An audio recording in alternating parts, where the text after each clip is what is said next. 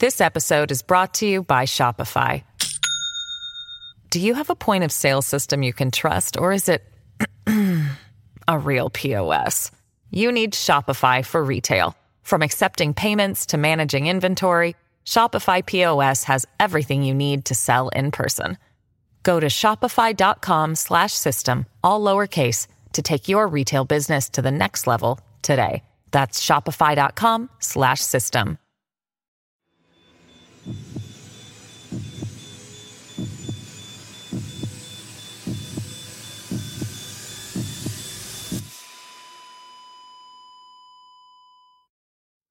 Our episodes deal with serious and often distressing incidents. If you feel at any time you need support, please contact your local crisis centre. For suggested phone numbers for confidential support, please see the show notes for this episode on your app or on our website. Today's episode deals with a crime committed against a child.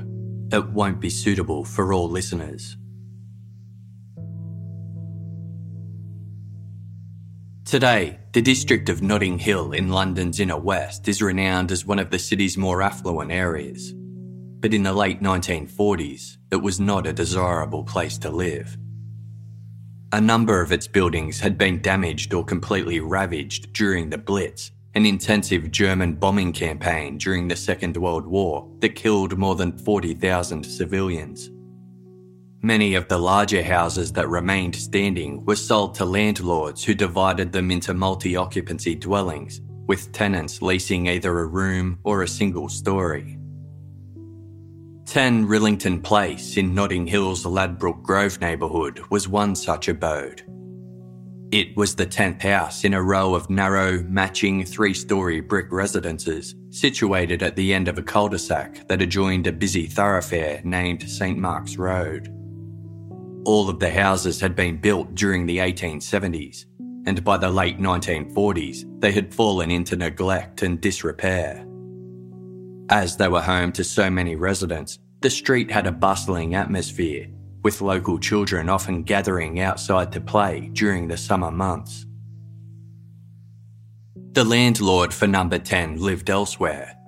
They had split the house into three flats that each occupied an entire story of the building it was poorly maintained and had no phone or indoor bathroom facilities. Instead, residents had to use bedpans or a lavatory in the backyard, which adjoined a small communal washhouse. In March 1948, the property's ground and middle floor flats were leased to long term tenants, but the top floor remained available to rent. Newlyweds Timothy and Beryl Evans had been living with Timothy's parents and sisters just around the corner on St Mark's Road. Their living quarters were small and crowded. When Beryl discovered she was pregnant, she and Timothy decided it was time to find a place of their own. They were informed of a house nearby that had a sign in its top floor window reading Flat to Let. Its affordability, coupled with its convenient location near their extended family, compelled the Evanses to submit an application, despite the property's less than desirable features. Their submission was approved, and on Monday, March 29, 1948, the young couple moved in to 10 Rillington Place.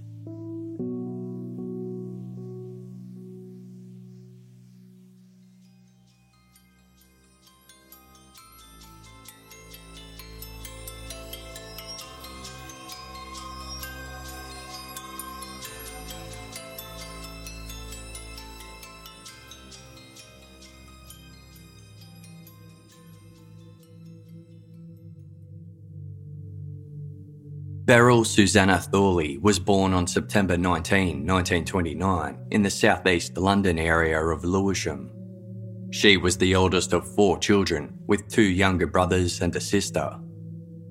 During the Second World War, the Thorleys moved to the West London neighbourhood of Kensington.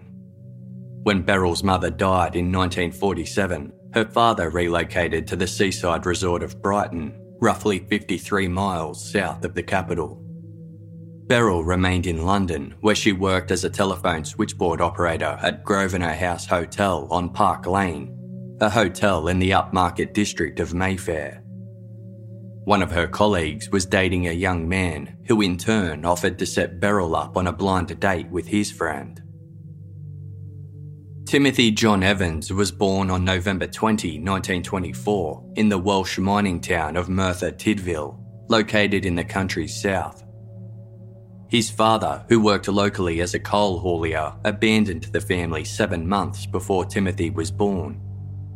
As a result, Timothy and his older sister Eileen were raised by their mother, Thomasina. In 1929, she remarried another coal worker named Penry Probert.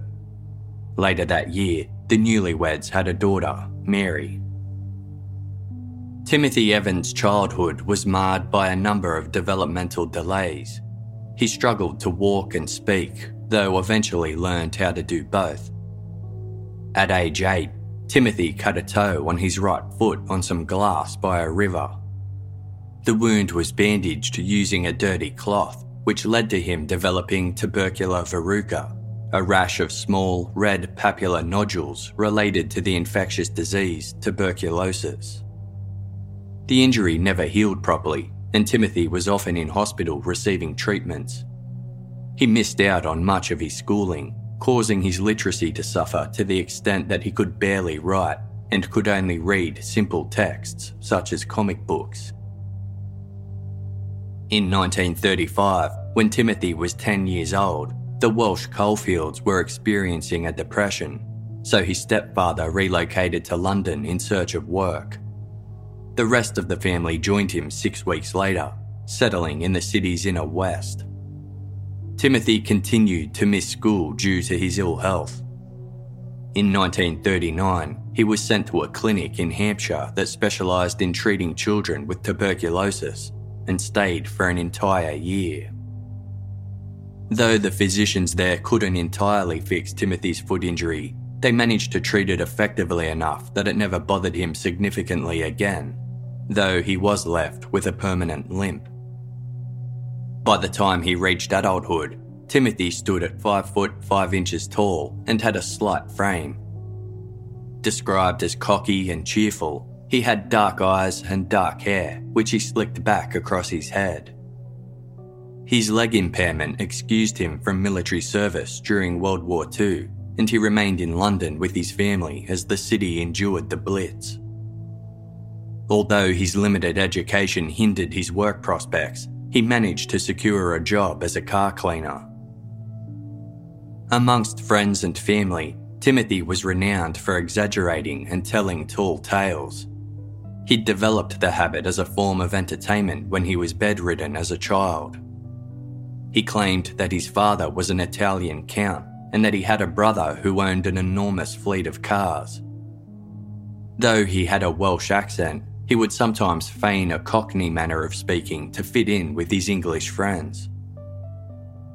Thomasina attributed her son's fibbing to his lack of self confidence. If caught out in a lie, Timothy would become ashamed and would plead with his mother not to tell his older sister Eileen, whom he adored. In January 1947, shortly after Timothy's 22nd birthday, a friend offered to set him up on a date with a girl named Beryl Thorley. Timothy was drawn to the petite, dark haired Beryl, and the pair hit it off instantly. They met several more times to attend local dances and to go to the cinema. Within weeks of their first date, they became engaged. On September 20, one day after Beryl's 18th birthday, they married at Kensington Registry Office. Six months later, the couple moved into 10 Rillington Place in preparation of their growing family. Their flat consisted of a single bedroom with a joint living and kitchen space. Despite the cramped quarters and the lack of modern amenities, they liked their new home and decided to stay put, even when told of a ground floor flat available elsewhere that had its own garden and lavatory. Number 10 Rillington Place had several communal areas, including the hallway, staircase, and outside rear yard, so the Evanses often saw their neighbours throughout the day. The ground floor flat was home to another married couple, while the middle residence was occupied by an elderly man. Later that year, Timothy commenced a new job as a delivery driver for a food wholesaler. He managed to drive a van all over London despite having difficulty reading signs and maps. On Sunday, October 10, 1948, Timothy and Beryl welcomed their firstborn, a girl they named Geraldine. Beryl was an affectionate mother, while Timothy spent hours playing with his daughter. He would bring her home small gifts that he collected throughout his delivery shifts. On Wednesday evenings, Thomasina would babysit her grandchild so that the new parents could go to the cinema together. Yet, their relationship grew increasingly fraught and difficult. Money was scarce, they struggled to afford rent and to make repayments on their furniture. Timothy felt his wife did not know how to cook, clean, or manage a household budget. Beryl was frustrated at the amount of time and money her husband spent drinking at local pubs. He also had a quick temper that was exacerbated by alcohol. Their neighbours overheard their loud arguments, which sometimes became physical. By July 1949, Beryl had returned to work part time to support her family. She struck up a mild flirtation with a colleague and once teased Timothy about it when he paid her a visit. He slapped her, and the pair caused a scene that resulted in Beryl losing her job. On another occasion, Beryl threw a jar of baby cream at her husband, causing a gash that required stitches. Beryl's father concluded that his daughter was unhappily married and her relationship with Timothy was not, quote, a genuine friendship. Other relatives and acquaintances were of the opposite opinion, believing the couple were happy and in love. Timothy's younger sister, Mary, attributed their marital issues to struggling to make ends meet in post war London.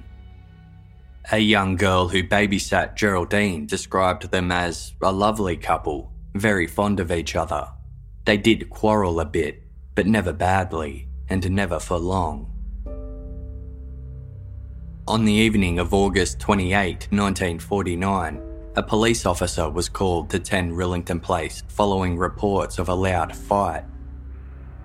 In the top floor flat, they found Timothy, Beryl, Thomasina, and a teenage girl in the midst of an argument.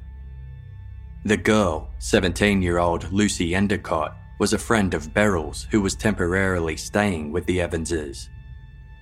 Beryl had slapped Lucy after accusing her of sleeping with her husband the previous night.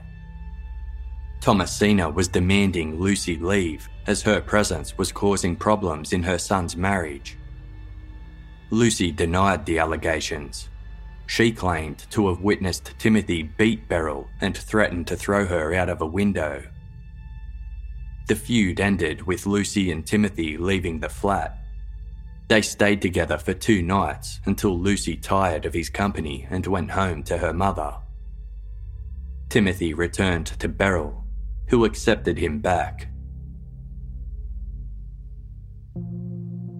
At around 7am on Tuesday, November 15, 1949, Cornelius Lynch was in the midst of preparing for work when he heard a knock on the front door. He was surprised to greet his 24 year old nephew, Timothy Evans, the son of his sister, Thomasina. Timothy was far from home.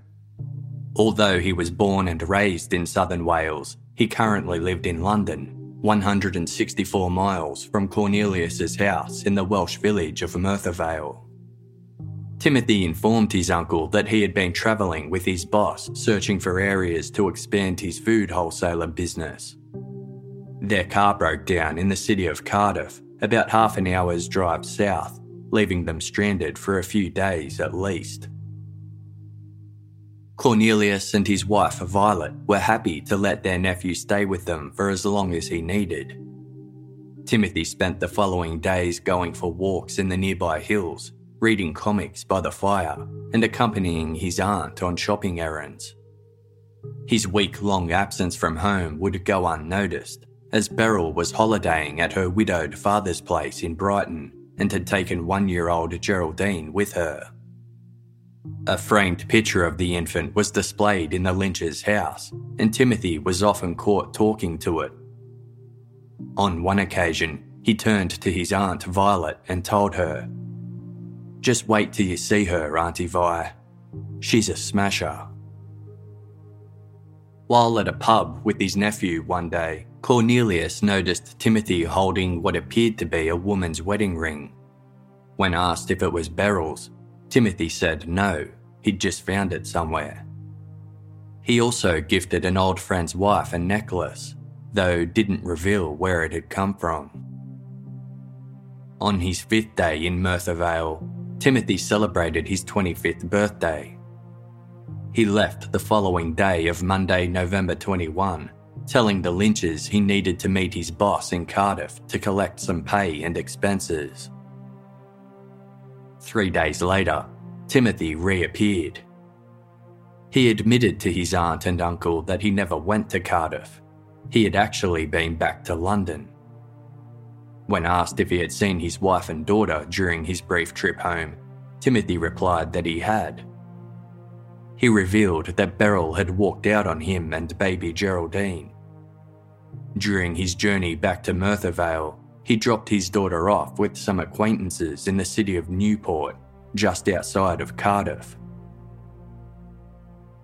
The Lynches were suspicious of their nephew's odd behaviour and confusing explanations, and were not inclined to believe that Beryl had abandoned him and her baby. One night, Cornelius asked Timothy to again confirm what had happened. He changed his story this time saying Beryl was pregnant by another man, so he had left her and would never see her again.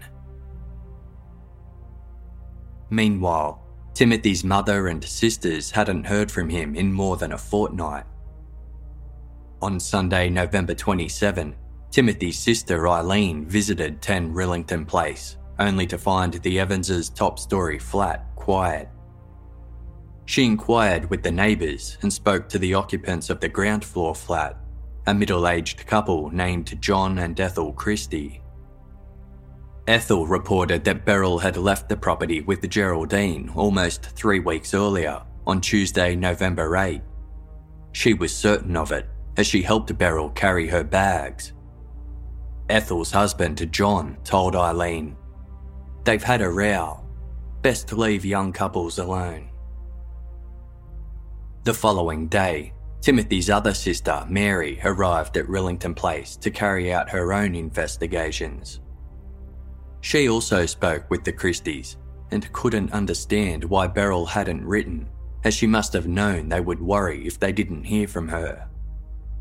John Christie revealed that Timothy had sold all the couple's furniture, as though he had no intention to return. It appeared to have been in response to his mother who was interfering with the couple's lives too much.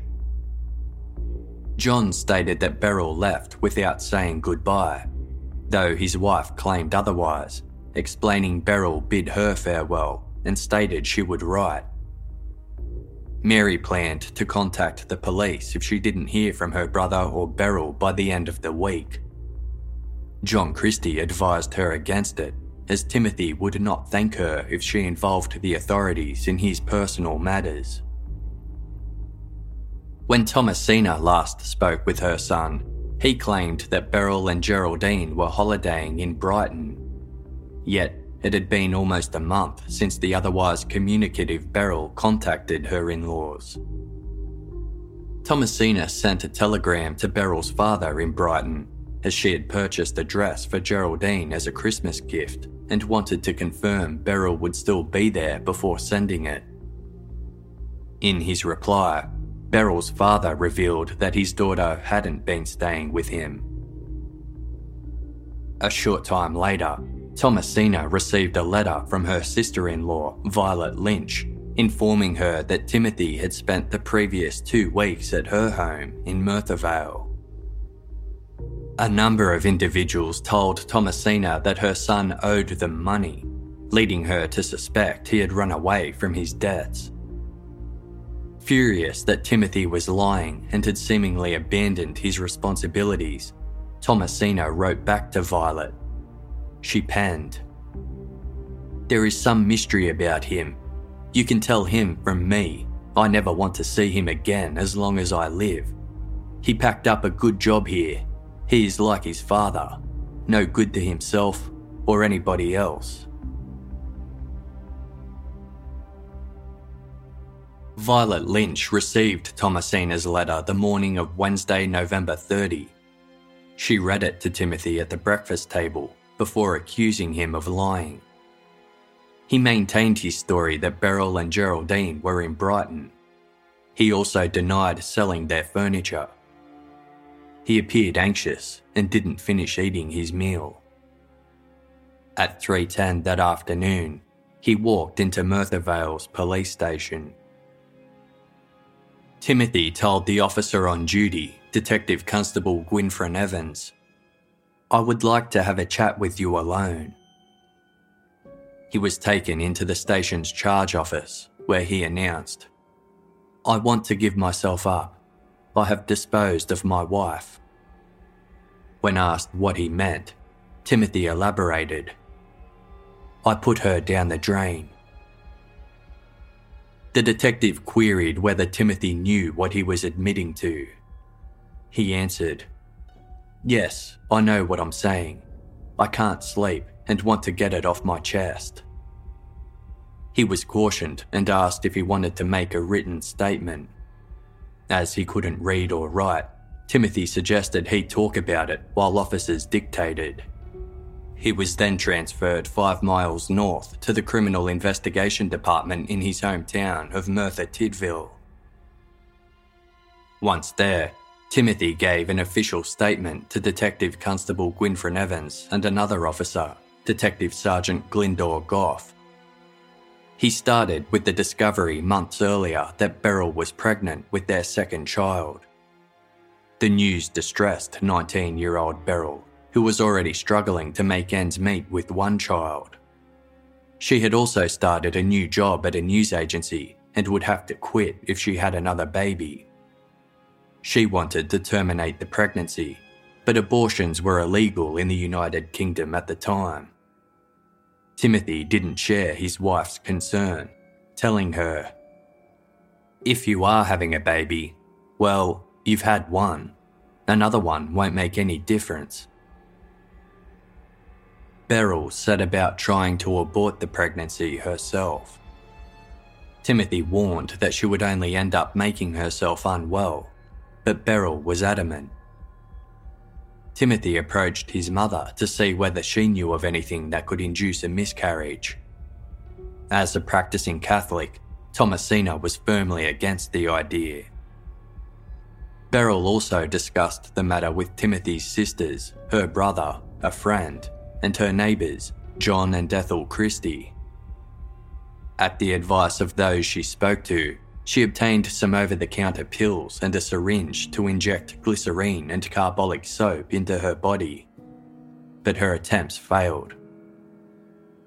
As time went on, the combination of her unhappy marriage, unwanted pregnancy, and other home remedies caused Beryl to become increasingly ill and emotionally distraught.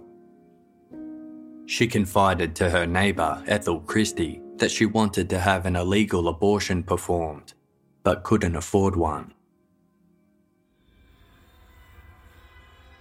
Then, in early November, Beryl's overall well-being appeared to improve. On Friday, November 4, her brother Basil noted that she seemed to be in good spirits, with upcoming plans to go on a holiday with baby Geraldine. Yet, her husband told a different story. On Sunday, November 6, after a month of trying and failing to induce a miscarriage, Beryl told Timothy that if she couldn't have an abortion, then she would take her own life, as well as Geraldine's. The following morning, Timothy visited a cafe for breakfast. A man sitting nearby engaged him in conversation, asking, You are looking pretty worried. Is there anything on your mind? Timothy shared his troubles with the stranger, who in turn gave him a bottle wrapped in brown paper, stating, Tell your wife to take it first thing in the morning before she has any tea, then to lay down on the bed for a couple of hours, and that should do the job. That night, Beryl went to fetch a cigarette from her husband's coat pocket and discovered the bottle. Timothy spoke of his encounter with the stranger at the cafe, but cautioned her not to consume the bottle's contents. He went to work the next day of Tuesday, November 8. Upon returning home in the evening, he noticed the flat was in darkness. Inside, he found Beryl in bed, deceased. Between 1 and 2 am, he dragged Beryl's body downstairs, out the front door, and lowered her head first into a storm drain. He then smoked a cigarette by the living room fire. Timothy claimed he didn't go to work the next day and instead resigned, telling his employer that he had received a better offer. He visited his mother to tell her Beryl and Geraldine had gone to Brighton he then arranged to have a second hand furniture dealer purchase all of his furniture for £40. The dealer couldn't collect the items until Monday, November 14, so Timothy remained in London for the next five days. Afterwards, he caught a train to Wales to visit his aunt and uncle in Merthyr Vale. He told the officers that he had arranged for someone to look after baby Geraldine before departing. Timothy concluded his statement at 5:10 p.m., at which point it was read back to him and he signed it. Three officers were dispatched to 10 Rillington Place, where they spotted a storm drain in the street out front, as Timothy described. Even with their combined strength, they were unable to lift its heavy cover. Their efforts drew the attention of ground floor resident John Christie, who emerged from his flat and reaffirmed that Beryl and Geraldine had left some time ago. Through the use of levers, the officers were finally able to lift the storm drain lid. They peered inside, only to find it empty.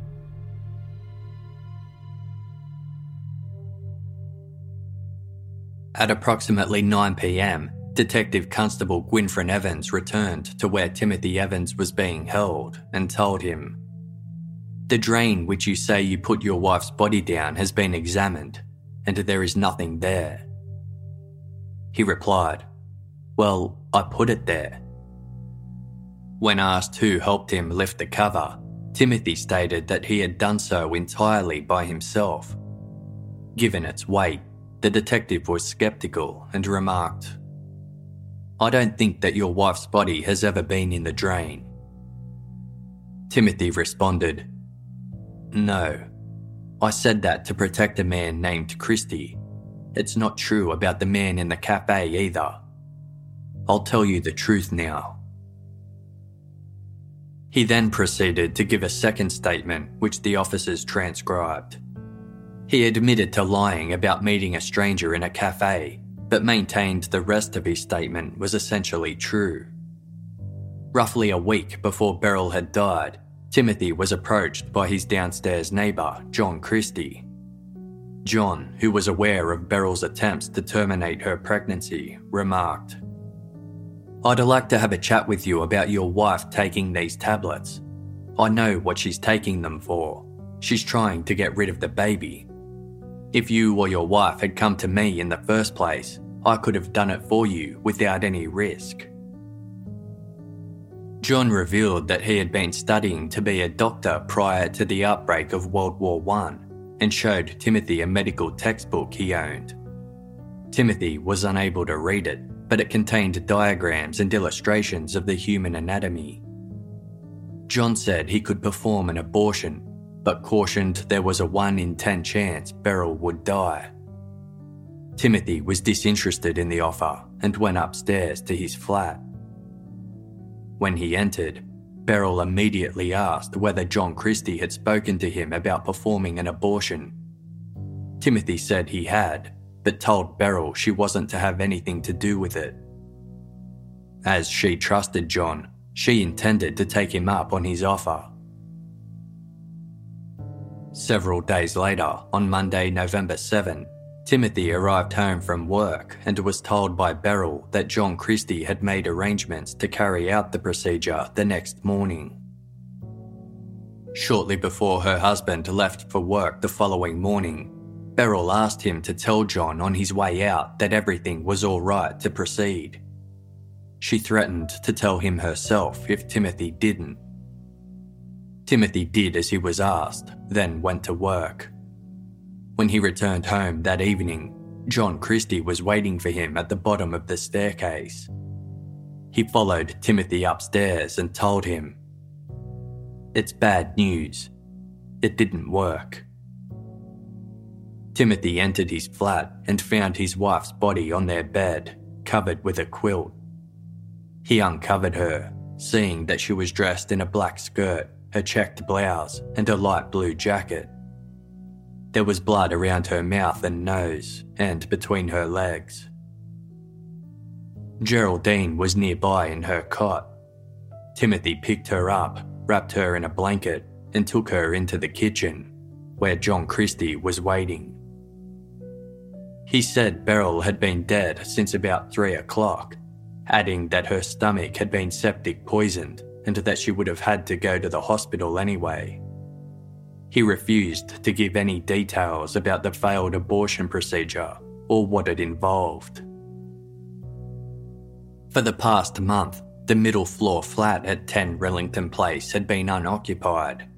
Its sole resident, an elderly man named Charles Kitchener, had been hospitalised to undergo an operation on his eyes. John Christie took Beryl's body into the vacant flat and promised to dispose of it later down a nearby drain. Timothy remarked that it was foolish to dispose of Beryl's body, but John said it was necessary to prevent police prosecuting him for performing an illegal medical procedure. He instructed Timothy to go to work as per usual in the morning while he looked after baby Geraldine, as suspicions might arise if she was sent to her grandmother's home unexpectedly. Over the next few days, John urged Timothy to leave London as soon as possible in order to conceal the death of his wife. He recommended a local furniture dealer Timothy could sell his belongings to and said he knew a young couple in the nearby area of East Acton who would be happy to look after Geraldine. Timothy did as he was told, and while he was at work on Thursday, November 10, John had the young couple come by to collect Geraldine. Timothy told his relatives that his wife and daughter were on holiday, as instructed by John, and disposed of Beryl's clothing by tearing it up into pieces and giving them to a rag dealer. Once his personal affairs were in order and the flat was empty, he caught a train to Merthyr Vale. By the time Timothy concluded giving this second statement, it was 11:50 p.m. He had been in police custody for almost the 9 hours and spent the remainder of the night in solitary confinement. Both John and Ethel Christie were questioned at length in relation to Timothy's accusations. John denied offering to perform an abortion on Beryl but had been aware she was trying to terminate an unwanted pregnancy. He advised her against it for the sake of her health. Ethel told police that Beryl mentioned going to a location near a hospital where she could pay to have an abortion carried out. The Christies described the Evanses' marriage as an unhappy one, with John explaining, quote, Beryl has told my wife and I on more than one occasion that Timothy has assaulted her and grabbed hold of her throat. She said he has a violent temper and one time would do her in. John had spent the first two weeks of November practically housebound after taking time off from the factory where he worked due to ill health. On the date of Beryl's alleged death, he was at home suffering severe back pain and inflammation of the small intestine. He left his flat twice to see the doctor at 5:20 p.m. and to visit the library with his wife. John saw Beryl for the last time that day as she left the house. At seven o'clock that evening, Timothy returned home and spoke to the Christies, telling them that Beryl and Geraldine had gone to the city of Bristol to visit friends and he would join them later in the week. Almost a week later, on Monday, November 14, Timothy told John that he had quit his job and was moving. Before his departure, Timothy gave his neighbour two suitcases, as well as Geraldine's pram and high chair, asking him to hold on to them until he found a new home for his family. He reappeared almost 10 days later, on Wednesday, November 23. John said that his wife had inquired about Beryl, at which point Timothy revealed that she had left him. Police also spoke with Timothy's mother, who confirmed she hadn't seen her son, his wife, or their child in weeks. They passed on a message from Timothy asking her to contact John Christie to confirm the address of the young couple who had Geraldine. His message didn't make sense to Thomasina, who replied, I know my son has a very vivid imagination and is a terrible liar. Timothy's personal belongings were retrieved from the Merthyr Vale home of Cornelius and Violet Lynch, including the letter his mother sent days earlier conveying her frustrations that he had abandoned his family. Afterwards, Detective Constable Gwynfryn Evans spoke with Timothy Evans again, who feigned ignorance over the letter penned by his mother. He was asked when he last saw Beryl's body and whether he had helped John Christie move it to Charles Kitchener's middle floor flat. Here, Timothy changed his story yet again. He claimed he had heard his 50 year old neighbour huffing and puffing as he struggled to drag his wife's body downstairs. He had then assisted by carrying her legs while John lifted her torso. Quote, That's the truth, and that's the last time I saw her body. When asked if he had returned to London after fleeing to Merthyr Vale, Timothy responded, Oh, yes, I forgot about that. He claimed to have returned to inquire about Geraldine's welfare, but John Christie had told him he couldn't visit his daughter for another two or three weeks as she was still settling into her new home. Detective Evans expressed his disbelief at Timothy's story, prompting the response. I may have made a few mistakes, but as far as Christie is concerned, I have said the truth. Meanwhile, a search of 10 Rillington Place was underway.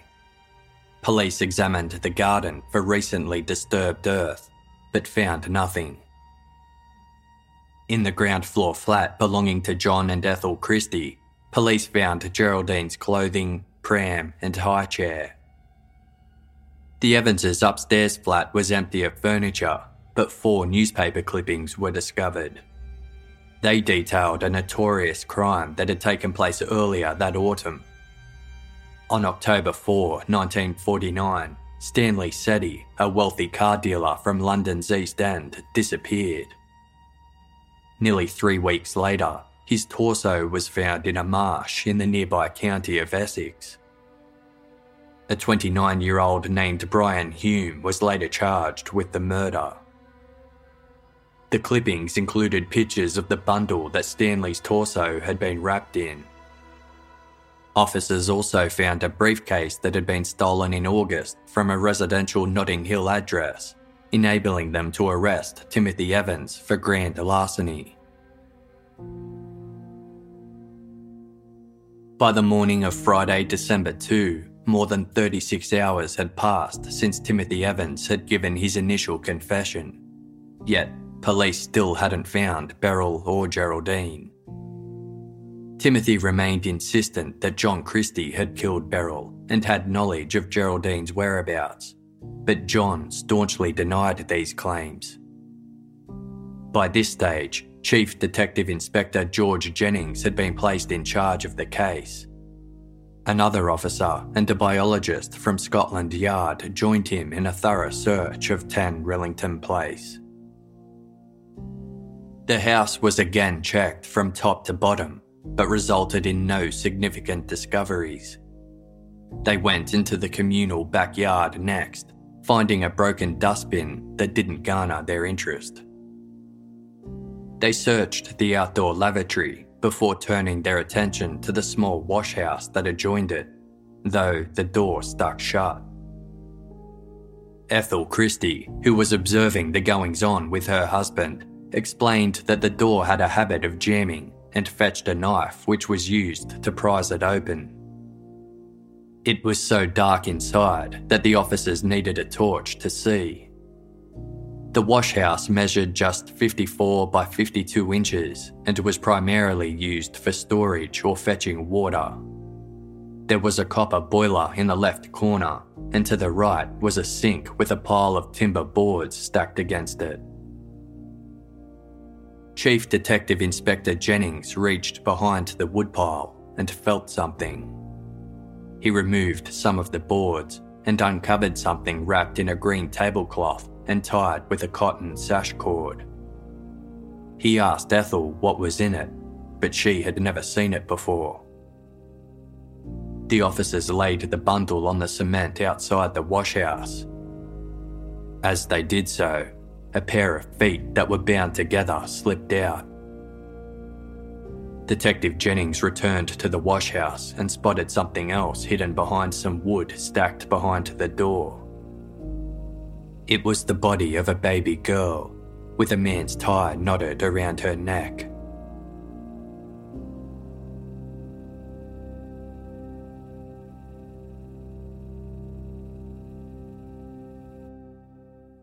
As humans, we're naturally driven by the search for better. But when it comes to hiring, the best way to search for a candidate isn't to search at all. Don't search, match with Indeed. When I was looking to hire someone, it was so slow and overwhelming. I wish I had used Indeed. If you need to hire, you need Indeed. Indeed is your matching and hiring platform with over 350 million global monthly visitors, according to Indeed data, and a matching engine that helps you find quality candidates fast. Ditch the busy work. Use Indeed for scheduling, screening, and messaging so you can connect with candidates faster. And Indeed doesn't just help you hire faster. 93% of employers agree Indeed delivers the highest quality matches compared to other job sites, according to a recent Indeed survey. And listeners of this show will get a $75 sponsored job credit to get your jobs more visibility at Indeed.com slash podcast. That's Indeed.com slash podcast. Terms and conditions apply. With LinkedIn Jobs, we tap into a network of more than a billion professionals to help you find quality professionals quickly and easily for any role you need. Marketing wizards? Found them. Software engineers? Found. That project manager I could never seem to hire? And found. LinkedIn Jobs quickly matches your roles with candidates with the right skills and experience. In fact, 86% of small businesses get a qualified candidate within 24 hours. Post your first job for free and get started at linkedin.com slash spoken. That's linkedin.com slash spoken. Terms and conditions apply. The large bound parcel contained the body of 19 year old Beryl Evans, bent with her head between her feet. The infant body was that of her one year old daughter, Geraldine. As the weather in London had been cold in recent weeks, both corpses were preserved and had no foul odour. Beryl and Geraldine had been deceased for roughly three weeks, and the cause of death in both cases was asphyxiation by strangulation. Ligature marks and bruises on Beryl's throat and neck were consistent with her killer using a piece of rope or twisted stocking. She was dressed in a skirt, blouse, and jacket, with the latter two undone, exposing her upper body. Her underwear was missing. Her face was bruised, with her right eye and upper lip both swollen, indicating that she'd been struck about 20 minutes before her death. Beryl also had two bruises on her upper left thigh, one on her left shin, and another small bruise inside her vaginal wall. Her womb contained a 16 week old male fetus and bore no signs of the work of an amateur abortionist. It was believed the bruise in her vagina might have been from a self inflicted injury done to induce a miscarriage, yet, the possibility that her killer had attempted to sexually assault her post mortem was also considered. Geraldine Evans was fully clothed. Her only injuries were ligature marks on her neck caused by the tyre found with her remains. The pair's clothing was identified by John and Ethel Christie, who confirmed the items had belonged to their neighbours. When shown the tyre used to kill Geraldine, John thought he might have seen Timothy Evans wearing one quite similar. Timothy Evans was transported from Merthyr Tydfil back to London so that he could be formally charged with the murder of Beryl and Geraldine. Without telling him that the bodies of his wife and daughter had been found, the officers escorted Timothy on a train to London that night. A police tip off alerted the media, and a press photographer was waiting as the train pulled in at Paddington Station. They snapped a picture of a startled and distraught Timothy as he disembarked, flanked by two officers. He was taken to Notting Hill Police Station, where he was placed in the charge room. Laid out on the floor were the items recovered from Beryl and Geraldine's bodies, including their clothing, the blanket, tablecloth, and cord used to wrap Beryl's body, and the knotted tie used to strangle Geraldine. As Timothy surveyed the items, Chief Detective Inspector George Jennings stated, at 11:50 today, I found the dead body of your wife, Beryl Evans, concealed in a washhouse at 10 Rillington Place, Notting Hill. Also, the body of your baby daughter, Geraldine, concealed behind some timber in the same outbuilding. And this clothing was found with them. Tears appeared in Timothy's eyes. As he picked up the tie, Detective Jennings informed him that his wife and daughter had been strangled to death and that he had reason to believe Timothy was responsible. Timothy replied, Yes.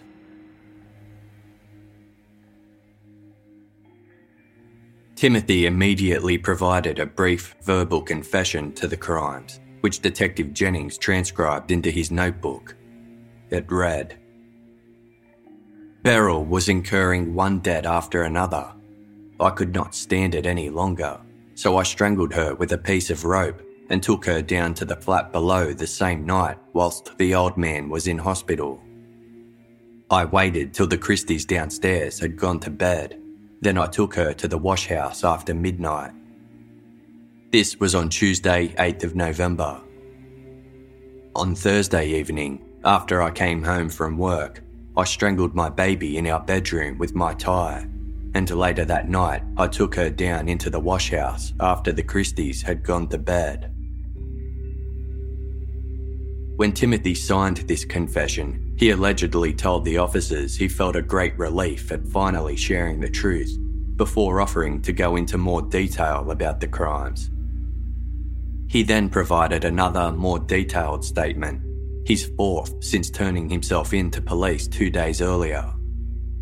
He described murdering Beryl around 6:30 on the evening of Tuesday, November 8, after she initiated a dispute that quickly became physical. Timothy hit her across the face and Beryl retaliated. Quote, in a fit of temper, I grabbed a piece of rope from a chair which I had brought home off my van and strangled her with it. I then took her into the bedroom and laid her on the bed with the rope still tied round her neck. Before 10 that night, I carried my wife's body downstairs to the kitchen of Mr. Kitchener's flat as I knew he was away in hospital. He then fed Geraldine, put her to bed, and smoked a cigarette before returning to Charles Kitchener's vacant flat to wrap Beryl's body in a blanket and green tablecloth. He bound her concealed body with cord from a kitchen cupboard and carried her downstairs to the washhouse. She was placed under the sink with planks of wood stacked in front. Timothy then slipped back into the house and spent the rest of the night lying fully dressed on his bed. Over the next two days, he fed and changed Geraldine before going to work, leaving her alone at the flat until he returned in the evenings. On Wednesday, November 10, he had an argument with his employer and subsequently quit. Upon arriving home, he picked up Geraldine from her cot and strangled her with one of his ties. After waiting for John and Ethel Christie to go to bed, he crept downstairs with the Geraldine's body and hid her in the washhouse as well. News of Evan's arrest broke quickly.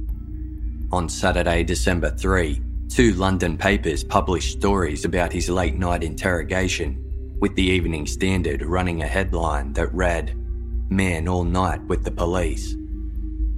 That same morning, Timothy was formally charged with murder, to which he replied, Yes, that's right. He was transported to Brixton Prison in London's inner south to await trial.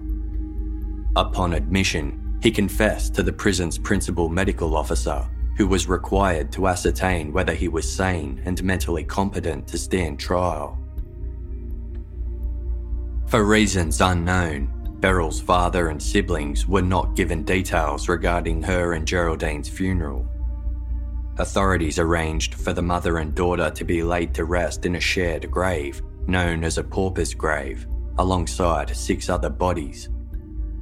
Their burial site was located in the Catholic section of London's Gunnersbury Cemetery, despite Beryl being of Jewish faith. In the days that followed, investigators set about building a case for the prosecution they revisited 10 Rillington Place on Monday, December 5 to obtain a more detailed statement from residents John and Ethel Christie. Both reported hearing heavy thudding from above on the night of November 8, as though someone were moving furniture. In relation to the backyard washhouse, Ethel told police that they locked its door each night. However, there was no lock on the door, with residents merely jamming it shut in a manner that made it difficult to open. As the room's boiler was broken, the space was typically used for storage. Ethel had been using it daily since November 8 to rinse out a bedpan and saw the pile of timber stacked in front of the sink, but didn't notice anything tucked behind it. John Christie didn't visit the washhouse until Monday, November 14, the date Timothy Evans left for Wales. At 7:30 that morning, John ventured out to fetch some firewood. He entered the washhouse and noticed the timber pile, but didn't disturb it. The day before Beryl was murdered, she spoke to Ethel about a friend named Joan Vincent coming to visit. Beryl was less than enthused accusing the woman of causing trouble between herself and Timothy. Joan was one of Beryl's oldest friends, having met in school when they were children. They lost touch only to reconnect after a chance meeting at a postnatal clinic where they took their infant daughters. The two women would catch up several times a week, taking it in turns to visit one another. Joan told police that she couldn't quite recall when she had last visited Beryl, naming November 5, 7, and 8 as possible dates. Joan arrived at 10 Rillington Place around lunchtime. The building's front door was open, something she had never seen before. She went upstairs and found the door to the Evanses' flat, which was usually kept open, closed. She knocked and called out, Beryl, it's me. There was no answer, which Joan found odd as Beryl was always home at lunchtime. She attempted to open the door by turning the handle. It gave slightly before closing again, as though someone were pushing against it. Convinced there was somebody standing on the other side, Joan said, If you don't want to see me, you've only got to say so. There was no reply, so Joan left. In the course of their investigation, police discovered that around the time of Beryl's murder, structural work was underway at 10 Rillington Place. The landlord had hired a team of five labourers to repair plastering and replace floorboards. A manager, plasterer, carpenter, and two assistants commenced work on Monday, October 31, and were at the property on and off over the next two weeks. Repair work on the roof of the outdoor washhouse and lavatory commenced on Tuesday, November 8. Plasterer Frederick Willis and his assistant Frederick Jones left the building's front door open as they were constantly entering and exiting to gather equipment. At around 10am, Jones was mixing materials out front when a young woman came downstairs with a baby in her arms, accompanied by another young woman. She put the baby in a pram and left. He couldn't recall seeing her again. The plasterers finished mending the washhouse ceiling by the following day, and for the rest of the week were regularly in and out of the small building as they stored their tools in there. When their work finished on Friday, November 11, Jones cleaned and swept the room thoroughly before leaving the property for good.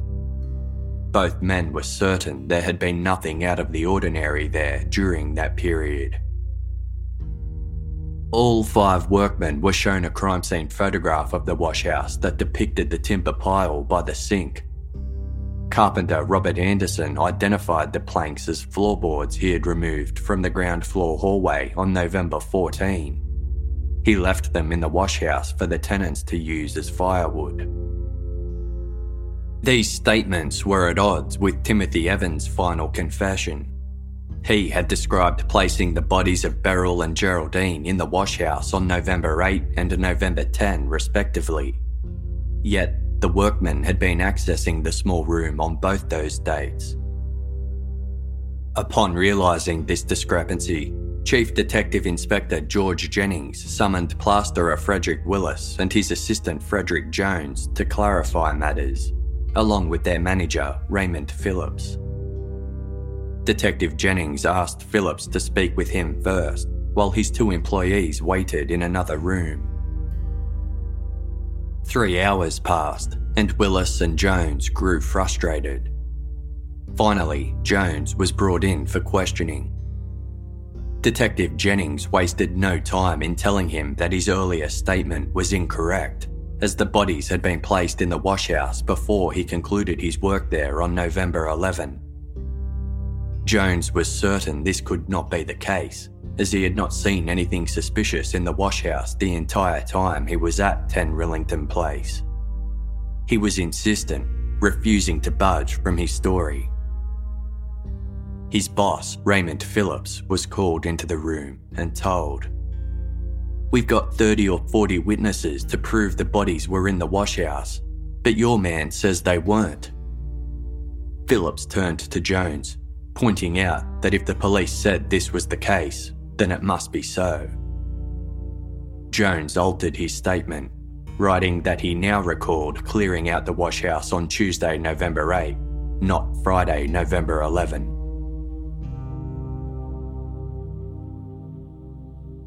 Frederick Willis was then asked to join them.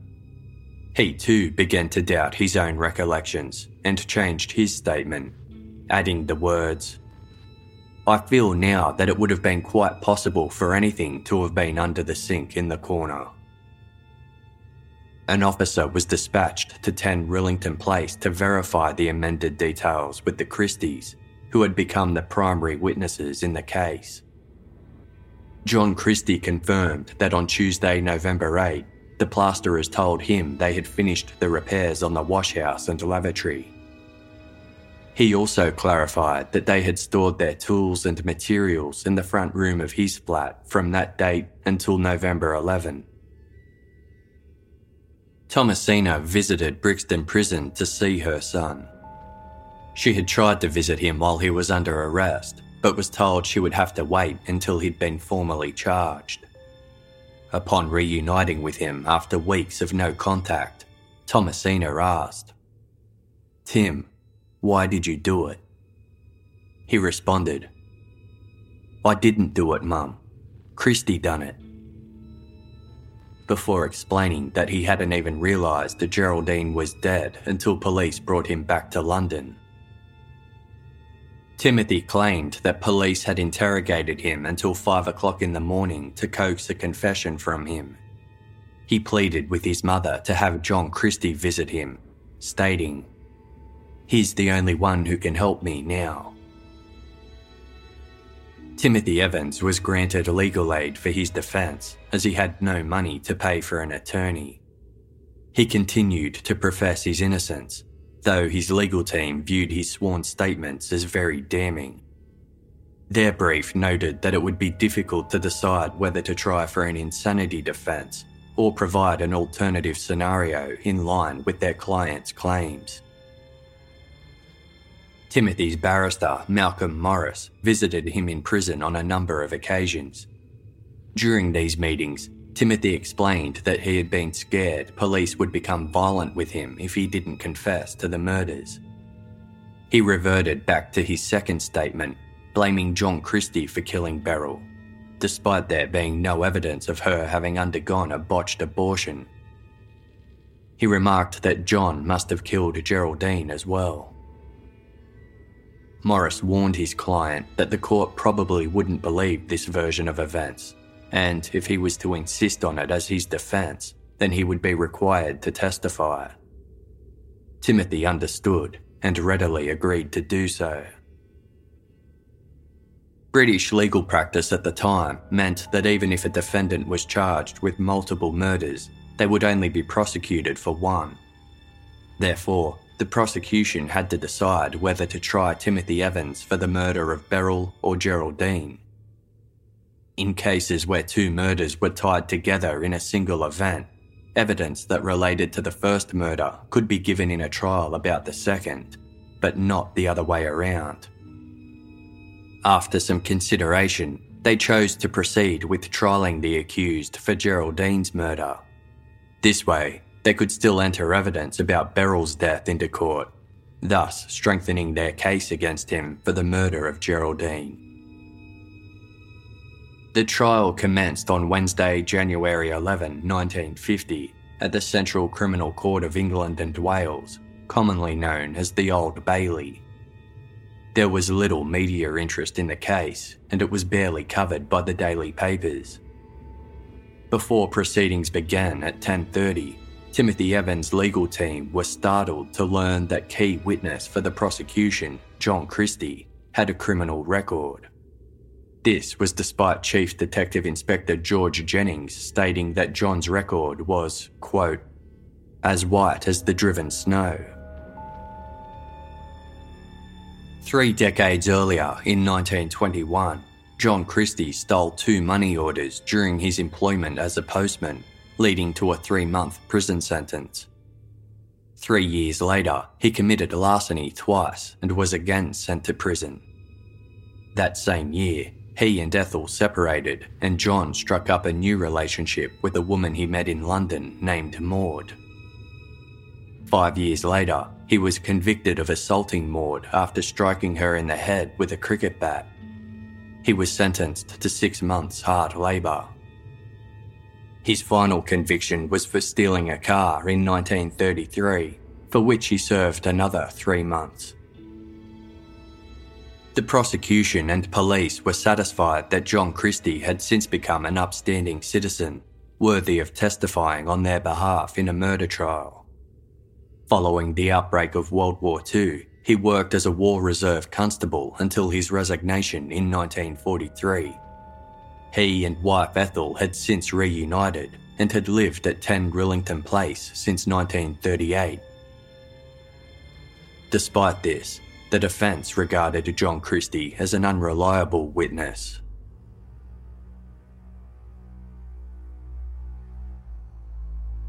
When John was called to give evidence at trial, he gave detailed accounts of arguments he'd overheard between the Evanses, painting their relationship as destructive.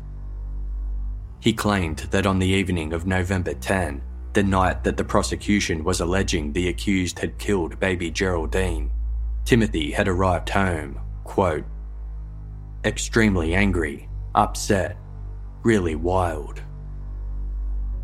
He told John that he had quit his job and was hoping to find a new one in Bristol, where Beryl and Geraldine supposedly were. and would be selling his furniture before leaving. Defence barrister Malcolm Morris cross examined John, using the opportunity to share his defendant's explanation for both murders by stating, Well, Mr. Christie, I've got to suggest to you, and I do not want there to be any misapprehension about it, that you are responsible for the death of Mrs. Evans and the little girl. While he acknowledged that he had known about Beryl's unwanted pregnancy, John firmly denied, suggesting that he could perform an abortion for her. When asked whether he owned any medical textbooks, John said he owned a St. John's ambulance manual that included diagrams of the human body, but had never shown it to Timothy Evans. He called the accusation that he helped carry Beryl's body downstairs ridiculous as he had been bedridden with severe back pain and inflammation of the small intestine during the week in question. In a final attempt to undermine John's credibility, Morris concluded his cross examination by addressing his prior convictions. Other witnesses for the prosecution included Ethel Christie, whose testimony matched that of her husband's, Timothy's aunt, Violet Lynch, and Dr. Robert Teare, the pathologist who had performed the autopsies of Beryl and Geraldine. He described how the pair were killed by strangulation and made it clear that there was no evidence of damage to Beryl's uterus indicative of an abortion procedure. All four of Timothy Evans' confessions were read to the court. The defence aimed to discredit them and managed to find one unreliable aspect. According to an inspector who was present at the time Timothy provided his statements, Chief Detective Inspector George Jennings mentioned where Beryl and Geraldine's bodies were found before Timothy provided that information himself. The defence only had one witness, Timothy Evans. Timothy explained to the court that he had initially blamed a stranger he met in a cafe for Beryl's death in order to protect John Christie. Upon learning that her body wasn't in the storm drain as he believed it would be, he had decided to tell the truth. He described his latter two confessions as a load of lies that he'd made up because he was distraught at learning of Geraldine's death and believed police would knock him about if he didn't comply. He stated that when police showed him his wife and daughter's clothing and the other artifacts found with their bodies, they also revealed that the pair had been in the washhouse, concealed by timber. In his final question to his client, Malcolm Morris asked, Had you anything left to live for when Geraldine was dead? Timothy replied, No, sir. Prosecutor Christmas Humphreys referred to the defendant's known and extensive history of lying. He described John Christie, a World War I veteran who also worked in the War Reserve Police during World War II, as a perfectly innocent man who had no motive to murder his neighbours. Humphreys asked the defendant, Can you suggest why he should have strangled your wife? Can you suggest why he should have strangled your daughter? To both of these questions, Timothy replied, No. At the conclusion of his 10 minute long closing argument, Humphreys asked the jury Even if Christie had been responsible for the woman's death, why should he, two days later, go up to that flat and strangle an innocent little baby lying there, aged 14 months? Even this fluent liar, who will lie as and when he pleases, cannot invent an answer to that question. The defence's closing argument was significantly longer. Malcolm Morris reminded the jury that unlike John Christie, Timothy Evans had no previous convictions for violent behaviour. He asserted that elements of his client's story were not something that an uneducated, illiterate man could invent. He explained that his client made no admissions that Geraldine was dead until after he was told her body had been found, at which point he confessed due to his fear of the police. The trial judge reminded the jury that they were only required to reach a verdict regarding Geraldine Evans' murder. Despite the defence's story that Beryl had died after arranging for John Christie to perform an abortion, the judge clarified that she had not died from such a procedure and added, Evans is a person who does not hesitate to lie. The jury deliberated for 40 minutes before returning with their verdict. They found Timothy Evans guilty of the murder of his one year old daughter, Geraldine. In 1950, death was the mandatory sentence for murder. When asked if he had anything to say as to why the court should not sentence him to death, Timothy replied, No, sir, he remained silent as the judge stated. Timothy John Evans, the jury has found you guilty of willful murder, and the sentence of the court upon you is that you be taken from this place to a lawful prison, and thence to a place of execution, and there you shall suffer death by hanging. May the Lord have mercy on your soul. At these words, John Christie broke into sobs from his seat at the back of the courtroom. As the Christies stood to leave, Timothy's mother shouted at John, Murderer! Murderer! Ethel replied, Don't you dare call my husband a murderer. He's a good man.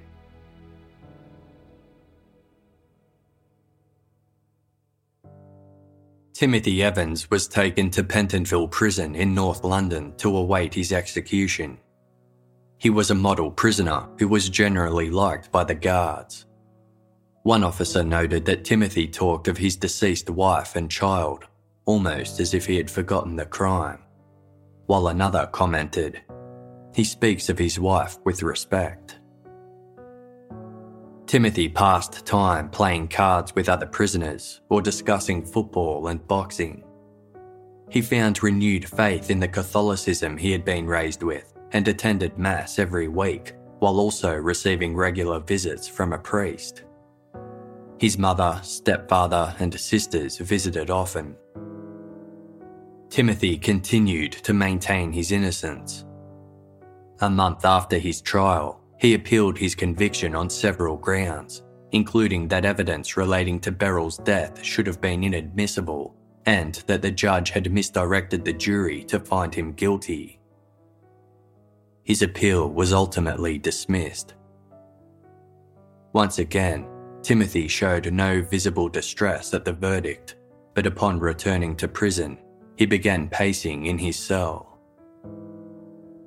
His execution was scheduled for Thursday, March 9, 1950. Five days beforehand, Timothy appeared before a medical board to confirm he was of sound mind. He again attempted to recant his confessions, stating, I didn't care what happened then, so I made the statement. He speculated that John Christie had killed Geraldine to get her out of the way he didn't dwell on his situation, but found it painful to discuss. The board found no cause to provide a medical reprieve. Two days before his execution, Timothy was visited by his mother and sisters. He asked them if there was any hope, and his mother replied, We have done all we can, son. There's nothing more. I want you to make your peace with God don't worry, you'll go to heaven. At their final visit, Timothy's older sister Eileen stayed behind after the others had left and said, Look, Tim, you've got nothing to lose now. Tell me the truth so that I can know. Did you do it? He answered, No, Eileen, I didn't do it. Christie done it. On Thursday, March 9, 1950, Timothy spoke with a priest before the executioner arrived at 9am. He was taken to the prison's execution shed, where a hood was placed over his head, and he was hanged. His body was buried in an unmarked grave in the grounds of Pentonville Prison. The execution failed to make headlines.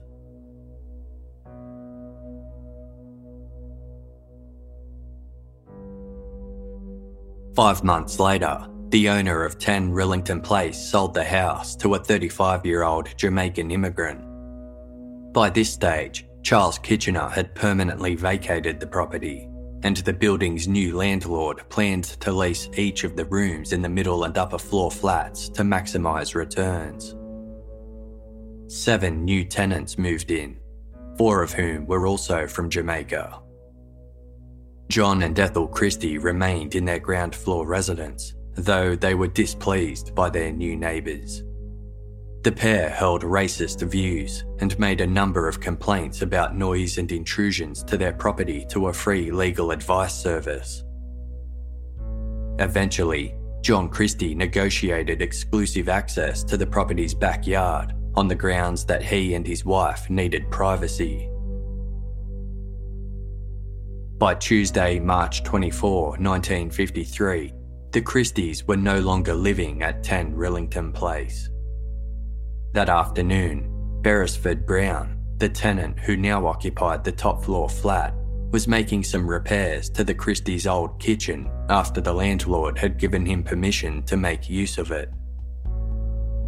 As he installed some brackets for a wireless radio, he tapped a portion of the room's rear wall and discovered that it was hollow. Beresford peeled back a small portion of wallpaper, revealing a small hidden alcove tucked away alongside the kitchen. He shone a torch inside and was alarmed at what he saw. To be continued next week.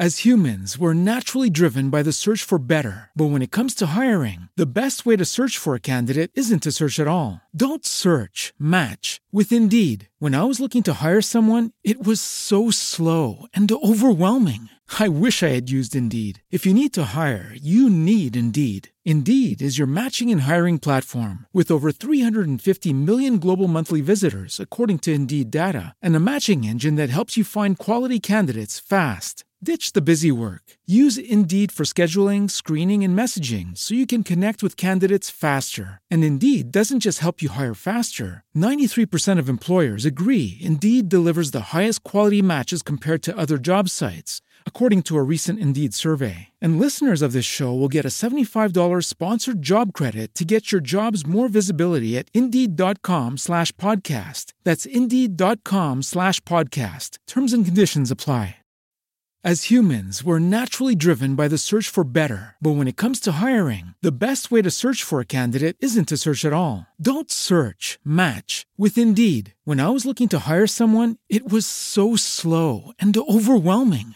I wish I had used Indeed. If you need to hire, you need Indeed. Indeed is your matching and hiring platform with over 350 million global monthly visitors, according to Indeed data, and a matching engine that helps you find quality candidates fast. Ditch the busy work. Use Indeed for scheduling, screening, and messaging so you can connect with candidates faster. And Indeed doesn't just help you hire faster. 93% of employers agree Indeed delivers the highest quality matches compared to other job sites, according to a recent Indeed survey. And listeners of this show will get a $75 sponsored job credit to get your jobs more visibility at Indeed.com slash podcast. That's Indeed.com slash podcast. Terms and conditions apply.